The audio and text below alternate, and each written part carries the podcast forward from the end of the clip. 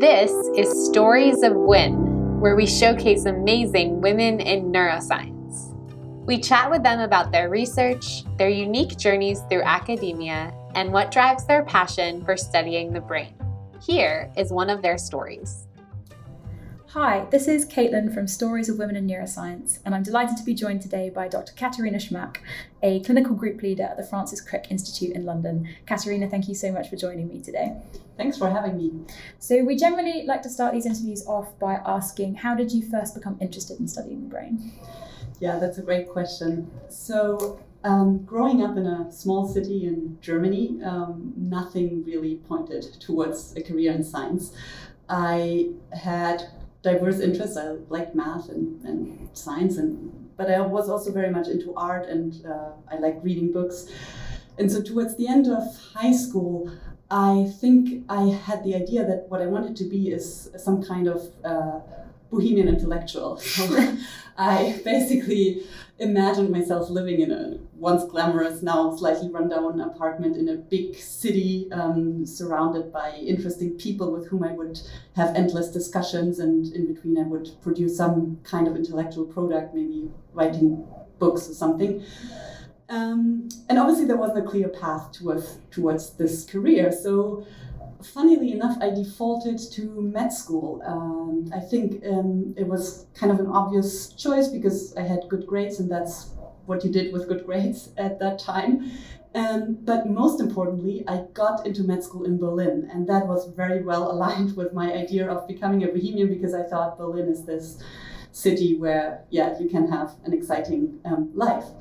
And um, I really enjoyed my student life in Berlin med school was kind of tedious and boring, especially in the beginning. And I remember many nights where I would wake up at 4 a.m. in the morning and pace around my apartment and think, oh my God, what have I done? This is not for me. I, um, but I always came to the conclusion that I had already invested so much that it was too late to drop out and concluded that I would just finish med school and then decide again what to do with my life. And then I had one class, I think it was the fourth or fifth year of med school. It was a class on fMRI in psychiatry. And I was blown away. This, this was by far the most intellectual thing that I had encountered in, in, in medicine.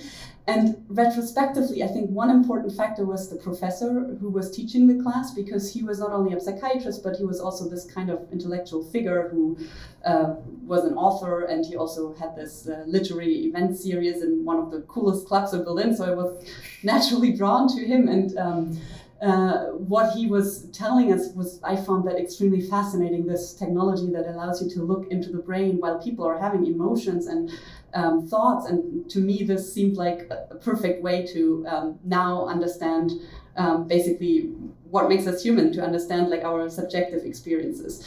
So I walked up to him after the class and asked him how I could do this, and um, he directed me towards the right people, and I started um, writing a doctoral thesis at the Department of Psychiatry at Charité in Berlin. So it was a very immediate process, you know, going to this lecture, hearing about this fascinating topic and deciding you wanted to pivot to research. Yeah, I guess at that time it wasn't. I really had no idea about like that research was a career path. I just wanted to do this. I just wanted to do fMRI and uh, yeah, do uh, brain imaging. And um, I think uh, only later it became obvious to me that this was actually something you could do during your life. I mean, I was in med school, so I was basically focused on medicine and thinking about becoming a physician rather than um, thinking about research. Um, but I think then, I mean, of course, um, I, I, really enjoyed my, my doctoral thesis. So um, basically, what we did, we um, so my thesis was on uh, pharmacological and genetic influences on dopaminergic modulation of uh, different brain processes. Uh, and we used fMRI to um, measure brain responses during reward and also during working memory. And um, then um, we did this in both patients with schizophrenia and compared them to controls, but we also did this in uh, healthy individuals that had um, different um, and, and, and, related their brain responses to uh, polymorphism in a gene that encodes for uh, um, enzyme that is important for dopamine breakdown. And what we found was that um, people with presumably genetically determined higher dopamine levels, they actually had stronger responses to very abstract cues that indicated a reward. And I was again really intrigued by, by this because um, I think what I found uh, fascinating about this is that something so um, biological as a polymorphism, so basically a base pair in the DNA, relates to these, on the other hand, subjective uh, yeah, experiences of how you react to a reward. Um, and although now nowadays I think we know that these genetic uh, neuroimaging studies are not um, as easy and as straightforward as they seem to be at that time.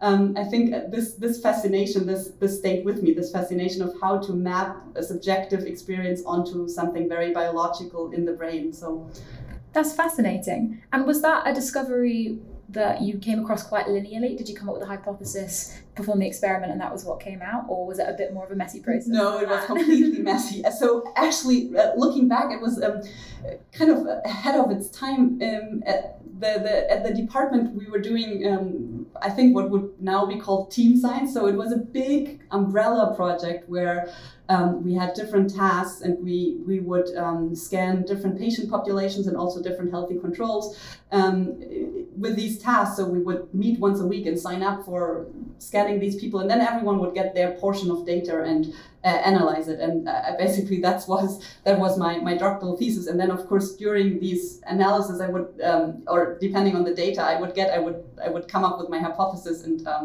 yeah, f- uh, finish this project. So. so it was a really collaborative environment. It, it was very collaborative, yeah. Um, so um, I, actually I wasn't really aware of that at the time. That but that's the first time I, I did science, and I thought that was the way it was done in these big um, yeah groups basically. I mean there were 20 or 30 people in these in these meetings um, and we would share everything between them. Was that your experience when you then later shifted to postdoctoral work or did you encounter a, very new environment? Um, i mean it was similar. So um, before so basically I, I, didn't go straight into uh, postdoctoral work because um, so I finished my doctoral thesis and then I finished uh, med school. And um, I was wondering what to do now. And I was offered uh, to stay on as a resident at the same psychiatry department. And I happily accepted because already during the last years of med school, I had discovered my love for medicine, I guess. Um, as I think as soon as I started to work with patients, I really enjoyed um, doing this, and especially um, my psychiatry rotation, I had um, deeply enjoyed that. So I um, yeah started my my residency, my specialization, and um, I think. I, I, didn't really think about research at the time. So, but what I found during my during my specialization is that I became more and more interested in psychosis. And that was triggered through my experiences with people having um, psychotic symptoms. And so I think one of the first patients I ever saw, um, she uh, was a person who suddenly had started to. Uh, believe that there were cameras in her bedroom and that these cameras would broadcast on the internet. Um, and it turned out that she was experiencing the first episode of uh, what later then uh, turned out to be multiple sclerosis. And I was again really, really struck by how a very biological or more or less defined biological process, such as an immune response against the brain, can trigger these very bizarre and subjective symptoms of having a, yeah, a delusion basically about um, yeah, what's, what's going on in the world. And I think the more and more patients I saw, although often we did not find any biological cause. Um, I mean, in most of the cases, we don't find a biological cause. But um, I think the more and more patients I saw, what I re- gradually rediscovered is what many psychiatrists before me had discovered, which is that these very bizarre symptoms, they kind of co-occur in, in pattern, in clusters and in patterns that started, that made psychiatrists to come up with diagnosis, basically. Mm-hmm. Um, and I really wanted to understand why, for instance, hallucinations and delusions, which on the one hand it's people hearing voices, on the other hand they suddenly think that uh, yeah the world is after them, um, why these things uh, co-occur um, so often. And I came across a paper by um, Paul Fletcher and Chris Frith in 2008. Um, it's called uh, Perceiving is Believing a Bayesian perspective on the positive symptoms of schizophrenia. And that was really an important paper for me because the paper puts forward the idea that these diverse symptoms of psychosis, they can all be explained by one fundamental alteration in the brain, which is an um, abnormal um, process, abnormal inferencing process. Um, and so the idea is that in psychosis, people start to not properly integrate new incoming information, and as a result, they start to rely more on on their internal models of the world, and they suddenly start to um, yeah rely more on expectations when they have perceptions, but also when they have beliefs, and that makes them to perceive what they expect, so to have hallucinations, but also to stick and hold on to their to their uh, strange beliefs, um, and um, yeah, I really wanted to study that, but there was no clear path for doing research while you were doing your residency. At that time, it was I didn't even know the word clinician scientist existed. I think, and um, I was very lucky because there was um, one. Um, colleague who had just joined uh, the department, Philipp Sterzer, who was about to start his own group, and he asked me whether I wanted to do a, po- a part-time postdoc in his lab while still um, also uh, moving forward with my specialization, my clinical training. Um, and yeah, that that's how I ended up doing this uh, postdoc during my clinical training, and um, yeah, joined his lab and um, yeah, started to study to focus more on psychosis. So, this paper that talks about the inability of people experiencing psychosis to integrate new information and relying more on expectation, did you read that and immediately relate that to your own experience as a clinician? Did that make sense based on the interactions you were having with patients? Yeah, I think it made a lot of intuitive sense to me. Um, and what I found so appealing was this kind of providing an overarching theoretical framework. I mean, it's, it's a theoretical paper. There's no, it's, it's, a, it's a review paper, but providing the theoretical framework that then generates testable hypotheses. And I, after reading the paper, I, I immediately came up with hypotheses that I wanted to test, and that's what I then um, was able to do um, in this postdoc. So um, yeah, it was a kind of uh, exciting way to come up with your next project. Yeah, serendipitous moment. So what were these hypotheses that you ended up testing in your postdoc? So the, the, the one hypothesis is very, very related to what I just said. It's the hypothesis that people with psychosis they rely more strongly on expectations when they when they when they have perceptions. Um, and um, we tested this in, in uh, both uh, people with uh, with psychosis, but also people without psychosis who had a tendency towards psychotic experiences. And what we found was very much in line with that. We found that um, when we, we used some visual stimuli that and we, we gave people um, glasses and told them that these glasses would influence the perception of these visual stimuli. And we found that people who had a, a tendency towards psychotic experiences they um, they really um, relied more strongly on this and they believed this more and they perceived the stimulus more um, in the way that they were uh, that we told them that they would believe it so um, that confirmed our hypothesis but um, what we also found when we did a different kind of um, manipulation to induce expectations so basically we just showed the same stimulus again and again um, with the idea that this would generate some kind of expectations of seeing the same thing again um, we found surprisingly that people with more psychotic experiences they relied less strongly on this kind of expectations. Um, and this was kind of surprising, and we thought a lot about this. And um, our interpretation was that um, maybe what is happening, maybe we cannot talk uh, generally about expectations. There are obviously different kinds of expectations. So some of them are really automatic and not consciously accessible. And this is probably the, the kind of expectations that we found to be um, lowered in, in people with psychotic experiences. And so maybe um, in psychosis, people don't use these automatic um, expectations so strongly, and that as a result, their perception becomes very unstable. Um, and then what in compensation, um, they have to start to rely more on their internal model and more on these expectations that are more um, consciously um, accessible. And um, so um, this might explain both why people start to have weird beliefs and bizarre beliefs and delusions, but it might then also explain why these beliefs become so persistent and um, do not change in the face of uh, contradictory evidence. Um, and we tested, we went on to test this hypothesis in different uh, populations and uh, patients with schizophrenia and um, also expanded this framework in um, different domains of expectations and cognitive processes. And um, yeah, it was quite, um, yeah, robust finding. We, we kept finding this again and again.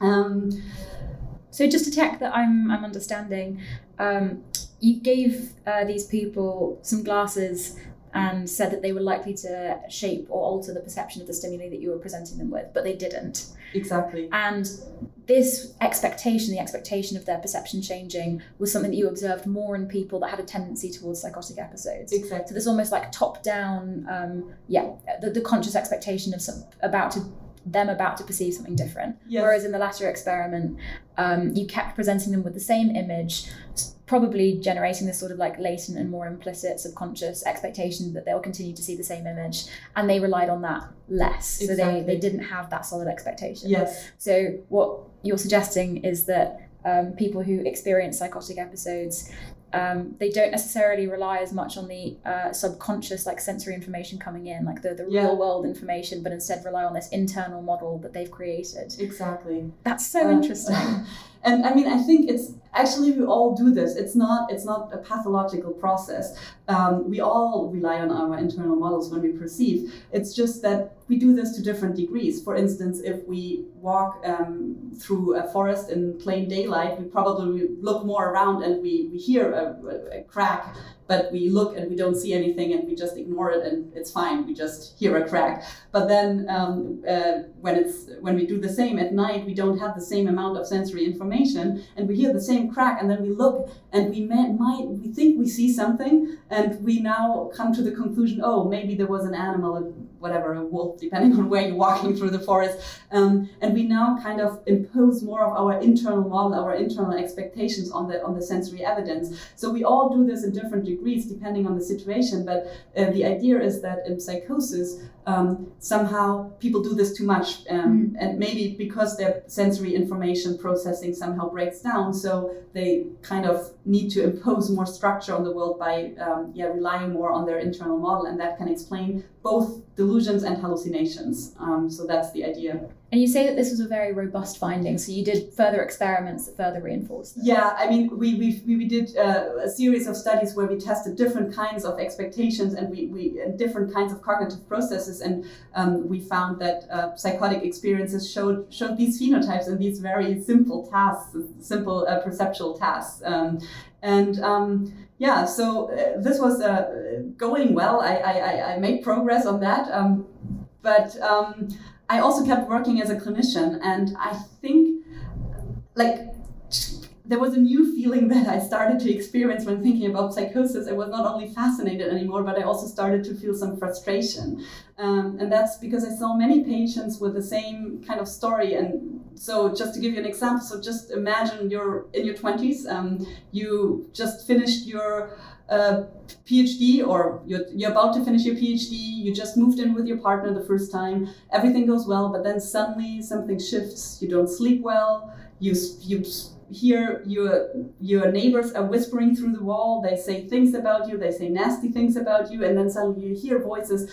You come to see me as your psychiatrist and you ask me, hey, what's what's wrong and what can I do? And I'm like, um, yeah, so we have a name. It's called psychosis, and we think we can give you some drugs that block your dopamine system, uh, and then you might get better. But we actually don't fully understand why too much dopamine should lead to these. Why why it makes you hear voices, and also um, there's a good chance that even if we give you these drugs, that you will not be able to continue your PhD and you will not be able to maintain your relationship with your partner because that's what we observe in many patients. So I really got frustrated with my lack of knowledge and my inability to give like a satisfactory explanation to my patients and also kind of um, explain even like how the medications I was prescribing them work um, because we still don't know because all of them were discovered by serendipity. Um, so yeah, th- that kind of led to my next step in my career, which um, after finishing and, and it was kind of unusual. So I I, I, I was finishing my um, residency, but I also had my first grants. I had two postdocs that I was supervising, so I was kind of getting into this career of being a clinician scientist, but I, I really was not um, yeah satisfied by what I was doing and the explanations I could I could um, deliver. So I decided to um, go and do a research um, fellowship um, after my um, specialization, and I really wanted to understand the biology and especially this question what dope why too much dopamine would lead to these very perceptual symptoms and we had shown that people with psychosis they have these very quantifiable phenotypes in, in these perceptual tasks so i thought okay maybe we can use this and do this in mice and take advantage of all the amazing technologies that had come out of uh, neuroscience in, in, the past uh, past decades, basically, um, such as optogenetics, to really understand why too much dopamine leads to these psychosis, uh, psychotic perceptions. Um, and I was very lucky to, um, yeah, uh, I, I, had no idea how to do this. I had no idea about academia. I had no idea about US academia. So I basically randomly wrote some applications and then went on a road trip with my family to do some lab visits. Um, and um, I was very lucky that I, uh, Adam Kepecs at Cold Spring Harbor Laboratory, he invited me to join his lab. And um, together we set out to, to tackle this question. And I think it's a perfect example of how different backgrounds can really add up to something new um, because I had this kind of clinical view and I came from psychosis research and he had a lot of expertise in, um, still has a lot of expertise in um, rodent cognition and how to model, um, yeah, cognition in rodents.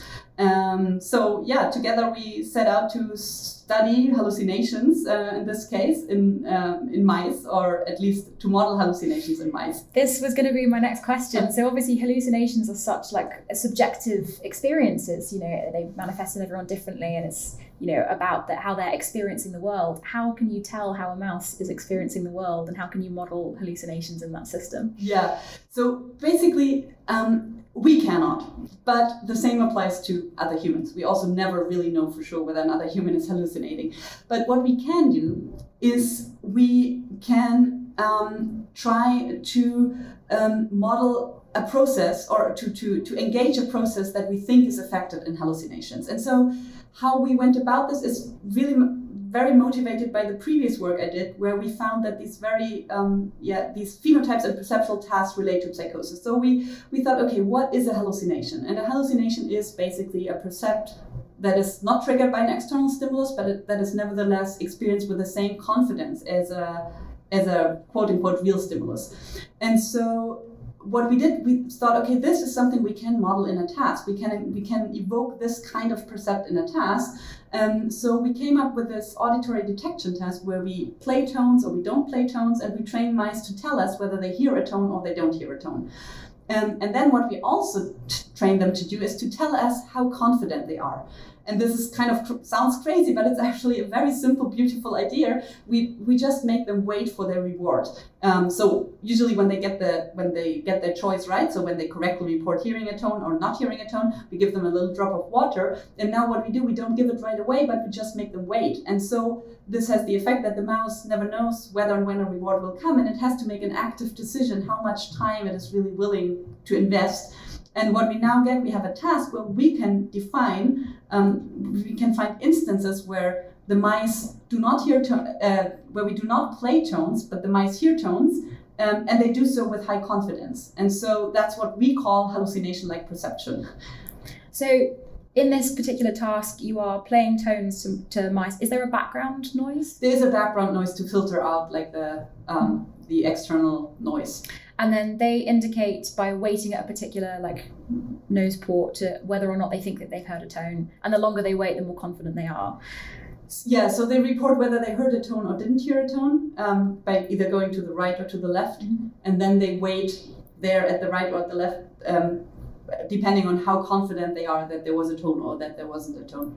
And in instances where there wasn't a tone, but they report that there was a tone with high confidence, that's yeah. what you are describing as the, the model of hallucination. Exactly, that's what we use. When they're performing these tasks, what proportion of trials do they have that outcome on? Um, so they have uh, this. Uh, they have around fifteen percent of false alarms. And then, of course, confidence is, is gradual. Um, it uh, de- depends on where you have the cutoff. But they do have quite a few trials. So if you look at the distributions, they do have trials where they are very confident and they did not hear the tone. And what is interesting, so because it's a very simple task, we can do the same in people. And mm-hmm. um, so we did that. And we then um, did, did an online task. And um, it, when I did the task myself, it's really um, striking how I mean, I had these false alarms with high confidence, and it really feels like a real tone, like hearing a real tone. It um, feels like a like a very uh, yeah, like a hallucination, like percept. Um, so, um, and when we did this in people, we we found um, that people who had more uh, psychotic experiences in their life, more hallucinations in their daily life, they also would have more of these um, hallucination-like perceptions in the task, which um, is kind of a good indication that maybe our task engages some processes that are shared or affected in uh, hallucinations. So you observe the same uh, responses essentially in mice and in people, and therefore you could extrapolate that there might be similar like neural circuits exactly.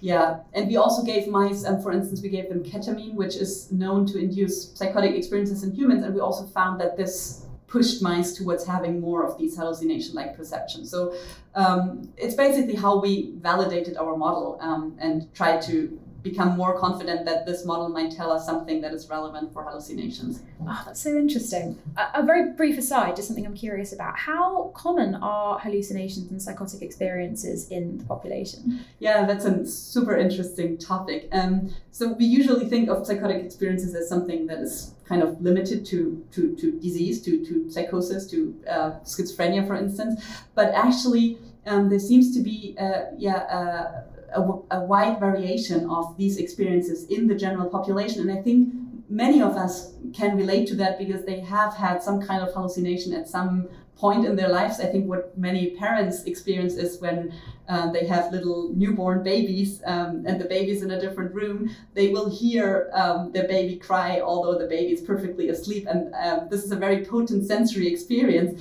And it can be reinforced by having a more noisy background, like um, people hear that when they have their uh, air conditioning running and uh, things like that. Um, so, I, so this kind of experience, some people have these more often, and it's uh, it's it's it's gradual. It depends. I mean, where you have the cutoff. So, if, if you use where you ask for these kinds of experiences, you find that most people don't have a lot of them, but then it's it's basically a, a tailed distribution. So you find that there are some people who don't have a diagnosis of, uh, of any um, psychiatric um, illness, but they still have a high degree of these um, of these experiences, as many as um, psychotic inpatients would have. And interestingly, these people they have a higher risk for then getting uh, um, a psychiatric diagnosis later. They also um, have often so they also have uh, often uh, um, uh, relatives who have psychotic disorders. So there seems to be some um, yeah overlap between this pathological and non-pathological um, hallucinations. Yeah, no, that's really interesting. Do you think also relying on these questionnaires and self-reports um, of people like saying whether or not they've had these psychotic episodes or experiences will people always be aware? Because if there's like, as you were saying before, like perceptual uncertainty and noisy background, and also the expectation of maybe your baby about to about to be crying, you you might not always realize that you're having a, a hallucinatory experience. Yeah, no, that's right. And uh, I mean, we can only ask people like what we would ask any person who's presenting uh, to me as a psychiatrist, which is, yeah, do you sometimes hear things that others cannot hear? Um, and then this kind of question. So yeah, we have to rely on on them to be aware of that their experiences are somewhat different or strange. Um, uh, but I think usually it's also the case, even like even in, in, in psychosis, people um, know that something is different that, that these experiences are, are not like normal experiences. And, mm-hmm. and they also notice that they are maladaptive or that they start to suffer because of them or that they startle because they hear something. So um, i think uh, it's a similar challenge in, in yeah both in healthy and in, in, in, healthy individuals but also in people who are uh, seeking treatment because of their experiences. Yeah of course. I found what you said before interesting about defining hallucinations as um, perceptual experiences that, that aren't there, but with a high degree of confidence. But what you just described was people who are having these perceptual experiences that aren't there, but are aware that something's wrong and that they're they're not real. So I suppose that's that's having low confidence in the fact that those experiences are happening to them, yeah, but perceiving them as if they're real. Exactly. So I think this confidence aspect. Um, so I mean, we are talking really about perceptual confidence, um, and I think people notice that something is off um, but it's still a perceptual experience. Um, it's not just having an error or something. And again, I think this is also something that is gradual. Like it's not yes or no. It's not being confident or not confident. And uh, my my I think my view is that the more the deeper you get into psychosis, probably the the less the, the less clear the the distinction between like reality and your your own your generated percepts um, becomes and the, the more confident you will become in your own percepts. But um, yeah i think it's it's it's evolving um, over the course of, of, of psychosis and um, depending on the situation. Um, but in general i think it is different from just having a misperception or an error because somehow it is very perceptual and there is this perceptual confidence to this so going back to this perceptual confidence task, you found that um, mice and people in the equivalent versions of the task reported sim- a comparable number of um, these hallucination-like trials. Uh, did you then start digging into what's actually going on in the brain while this Yeah. is happening? So that was then I could finally address the pressing question: What what about dopamine? Why why are we giving antidopaminergic drugs to our patients? And so um, what we did, we first measured dopamine, and what we found is that. Um, um, high levels of dopamine made mice more likely to actually experience such a um, hallucination-like perception. And, and then also when we stimulated dopamine release using optogenetics, we found that we could actually induce these hallucination-like perceptions. And what was really um, remarkable, we could um, uh, prevent this if we treated mice with uh, haloperidol, which is an antipsychotic, antidopaminergic drug. Um, so, and when we did some um, analysis and some computational models, we found that uh, one model that explained the data very well was a model where dopamine seemed to encode expectations about the upcoming stimulus. Um, so, our idea or our interpretations of these results is that dopamine might encode some aspects of these expectations, and thereby too much dopamine might kind of lead to stronger expectations that then shape perception into conformity with expectations and leads to hallucinations. Um, and I think this was very exciting because it, to me this provided like a, a clear neural circuit hypothesis or a neural circuit explanation for for something as long-standing as the dopamine hypothesis of, of psychosis. Um, but what I also was very excited about, I, I feel now we really have this framework, this this way of how we can um, biologically study something that might be relevant to hallucinations in a mouse. Um, so um, that's uh, basically what leads to the next chapter in my life, which is uh, my current position. I, I just started um, my lab at the Francis Crick Institute in London. Um, I'm a clinical uh, science group leader here, and um, we are using this framework to now um, really get deeper into the brain and into the neural circuits that govern psychosis. So, just very briefly going back to this idea of creating a, a, a model of uh, psychosis in or hallucination like perceptions in animals, how did you come up with the idea for this task? Because it's a very elegant, very simple task to create this model. How did the idea come into being? I think it was influenced by my background in using perceptual tasks in uh, in uh, humans, um, and we had done some experiments. It was all in the visual um, in the visual domain, but we had done some experiments, and other people had done some experiments where they looked at detection, um, visual detection or auditory detection uh, in uh, relation to psychosis, and there was this uh, body of work that suggested that people with psychosis they have more false perceptions um, in these tasks. Um, but then also there was a kind of different stream of evidence that also suggested that people with psychosis were more confident in errors, in all kinds of errors. And it was more or less putting these two things together, together with Adam's kind of expertise in, in, in confidence and in, in rodent cognition, um, that, yeah, it's it's basically an auditory detection test with confidence reports. Um, yeah, and uh, it turned out to be a model that uh, relates to to these psychotic experiences in humans. That must have been such an exciting moment or like period of your life, realizing that this like uh, trying this effort to try and come up with a, a mechanism, circuit mechanism, biological substrate to explain these subjective perceptions in the patients that you were working with. You actually had that, and yeah, no, that must have been an incredible moment for you. Yeah, I mean there were many many obstacles on the way that I'm not like talking about, but um, it took quite a while to train the mice, and I, like it, in the beginning it was not obvious that mice would be able to do the task, and also with the dopamine, my our hypothesis was not. I mean, we had the hypothesis that too much dopamine would lead to would somehow relate to this, but um, it was not exactly what what we found was not exactly what we expected um, because um, when I first analyzed the data, I actually did not see any difference between the dopamine and the and uh, before false alarms and, and other perceptions. And the reason for this is that the differences we found were really in the dopamine baseline, um, which uh, is very interesting, but we did not think about that before we did these experiments. So there were a lot of like uh, points of disappointment and then equally like uh, points of excitement. So um, I think that's probably like a good description of research in general. Like, you just go from being very excited to being very disappointed to being very excited again, and then at some point you settle somewhere in the middle. yeah, the highs and the lows when yeah. things work out and they don't. How do you deal with those moments of disappointment when things feel like they're not working?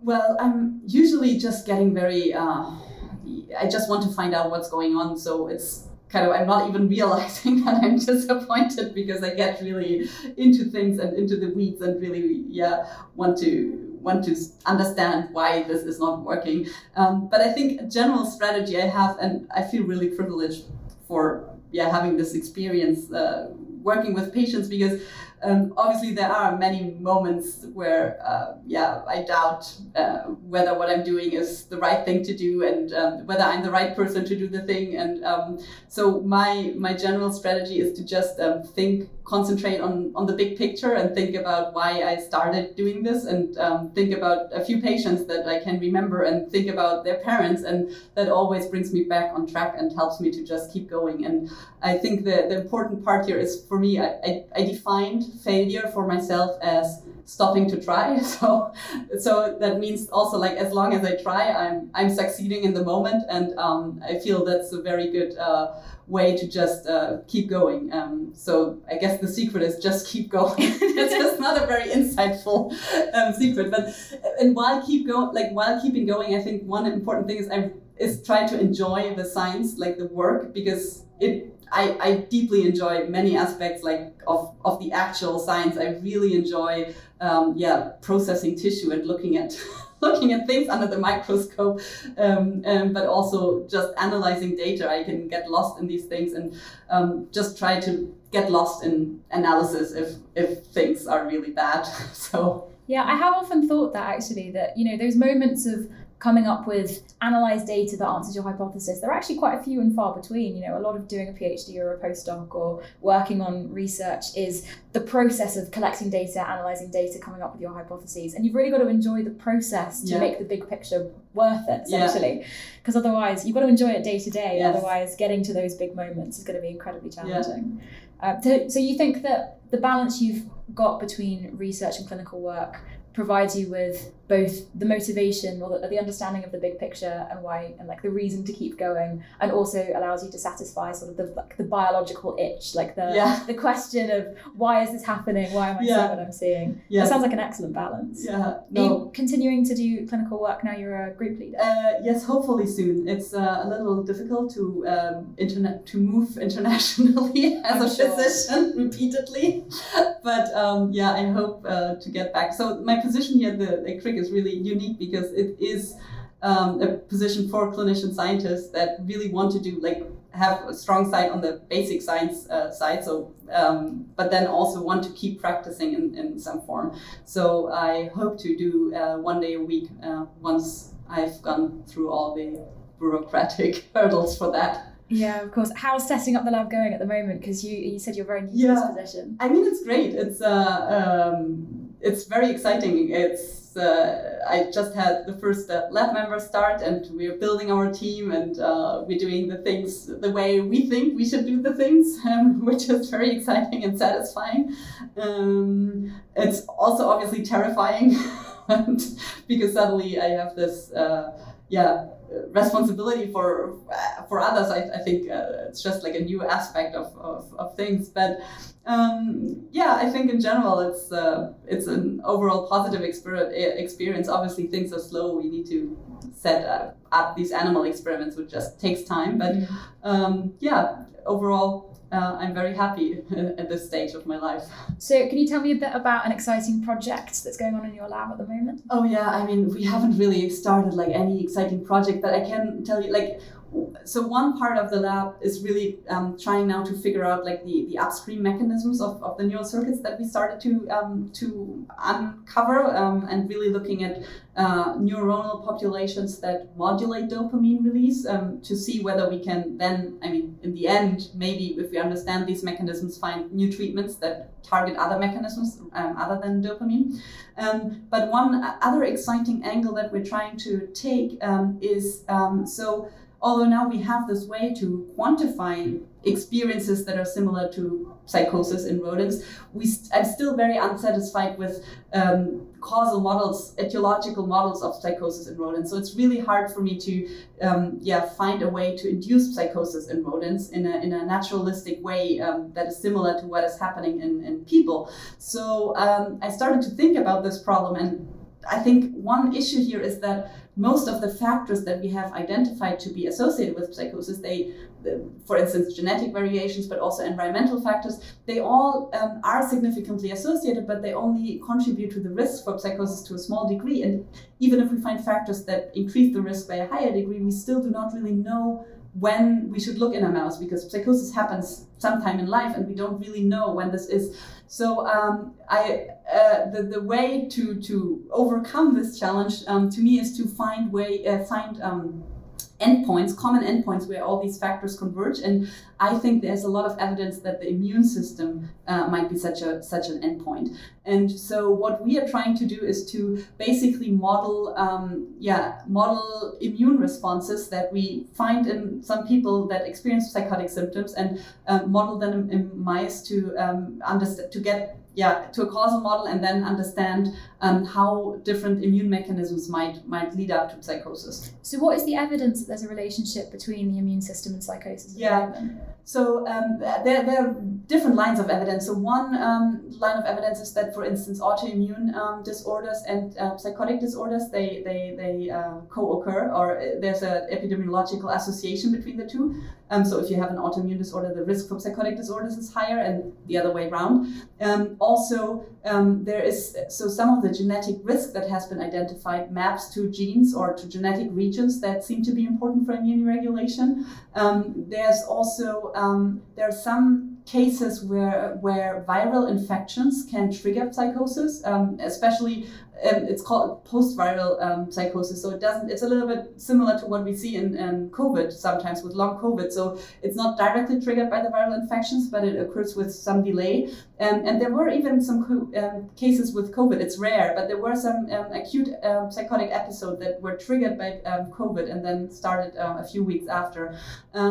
so and then there are some uh, fascinating case reports from and that's just that's really not good evidence because it's just case reports, but still it's fascinating. And so case reports from people who received stem cell transplants. So um, there's one case report from a person who had schizophrenia that was treatment resistant and then received a stem cell transplant from a donor who hadn't didn't have any uh, schizophrenia. And um, basically a stem cell transplant transfers one immune system to another to another person. And so after receiving this healthy immune system, this this other person um, stopped having any symptoms of schizophrenia and was basically cured from from uh, his symptoms of uh, the disease. And um, this is even more fascinating, together with another case report where a person who did not have any any mental health issues. This person needed a stem cell transplant, and the only available donor was his brother, who happened to have a, a, long history of schizophrenia. And so, after receiving the stem cells from his brother with schizophrenia, this person also started having um, symptoms that were similar to schizophrenia. So, um, again, suggesting that the immune system in some cases might harbor the cause of schizophrenia. Um, and um, yeah, so we are uh, trying to model this and um, yeah, that's I think uh, it's still in very early stages, so I cannot really uh, describe any any specific project here. But I have one immunologist who uh, joined my lab, and we're together, um, yeah, working on this. So, are you interested in looking at how the immune system uh, or modulation of the immune system could be used to model psychosis better in rodents, or either or. Um, uh, investigating the role of the immune system in psychosis and its potential, like it, for, as a substrate for treatment. Yeah, I think it's both. I mean, it's uh, kind of informing each other. It's Mm, uh, in the end, I'm, I'm really interested in the biological mechanisms of psychosis and with biological mechanisms both in the brain, but also, of course, in the immune system. So, um, yeah. Now, obviously, you're very much in the earlier stages of these projects, but do you have a sense of how you would like to fe- see the field of, psycho- of uh, psychiatry develop in the next few years? Um, yeah, I mean, I hope that we're getting at some point to mechanistic treatments. Um, and I think we, we, we are in a better place now. I, I mean, some it's easy to get into some, yeah, to fall back into some uh, attitude of uh, nothing works and we don't make any progress. Um, but I think if we remember, the same was true for cancer not so long ago. There, there, there was a long time where there was a lot of cancer research and nothing had really pro- progressed. Um, but then there were some breakthroughs, and um, now many cancers are, are really treatable. Not all of them, but some of them. Breast cancer is a good example. Survival times for breast cancer have just gone through the roof, and it's not this fatal diagnosis anymore that it was even, I, I think, 20 years ago. So um, I hope that something similar will happen in, in psychiatry, and my hope is really to yeah, by understanding the mechanisms um, that we now can understand much better because we have much better tools for, for dissecting the neural circuitry of the brain um, and for also dissecting things like the immune system. Uh, I really hope that we can get to this breakthrough where we now develop new treatments based on a mechanistic understanding. That would be a hugely exciting outcome, and I'm sure the projects that are going on in your lab or will be imminently will be like hugely invaluable in pushing that forward. I'm aware that we're almost out of time, um, so first of all, thank you so much for agreeing to speak Thank today. you. And uh, lastly, if you weren't doing neuroscience and weren't in medicine, what do you think you would be doing? Well, I guess I answered the question in the very beginning. this idea of being some uh, intellectual bohemian is still very appealing to me. So I would, I don't know how I would make money, but um, I don't know whether bohemians think about making money, but I, I see myself in, in that uh, space, just thinking and writing and uh, discussing with other people about the world and about humanity. It sounds excellent. Well, Berlin will always be there, so maybe one day. All right, thank you so much, Katharina. Thank you.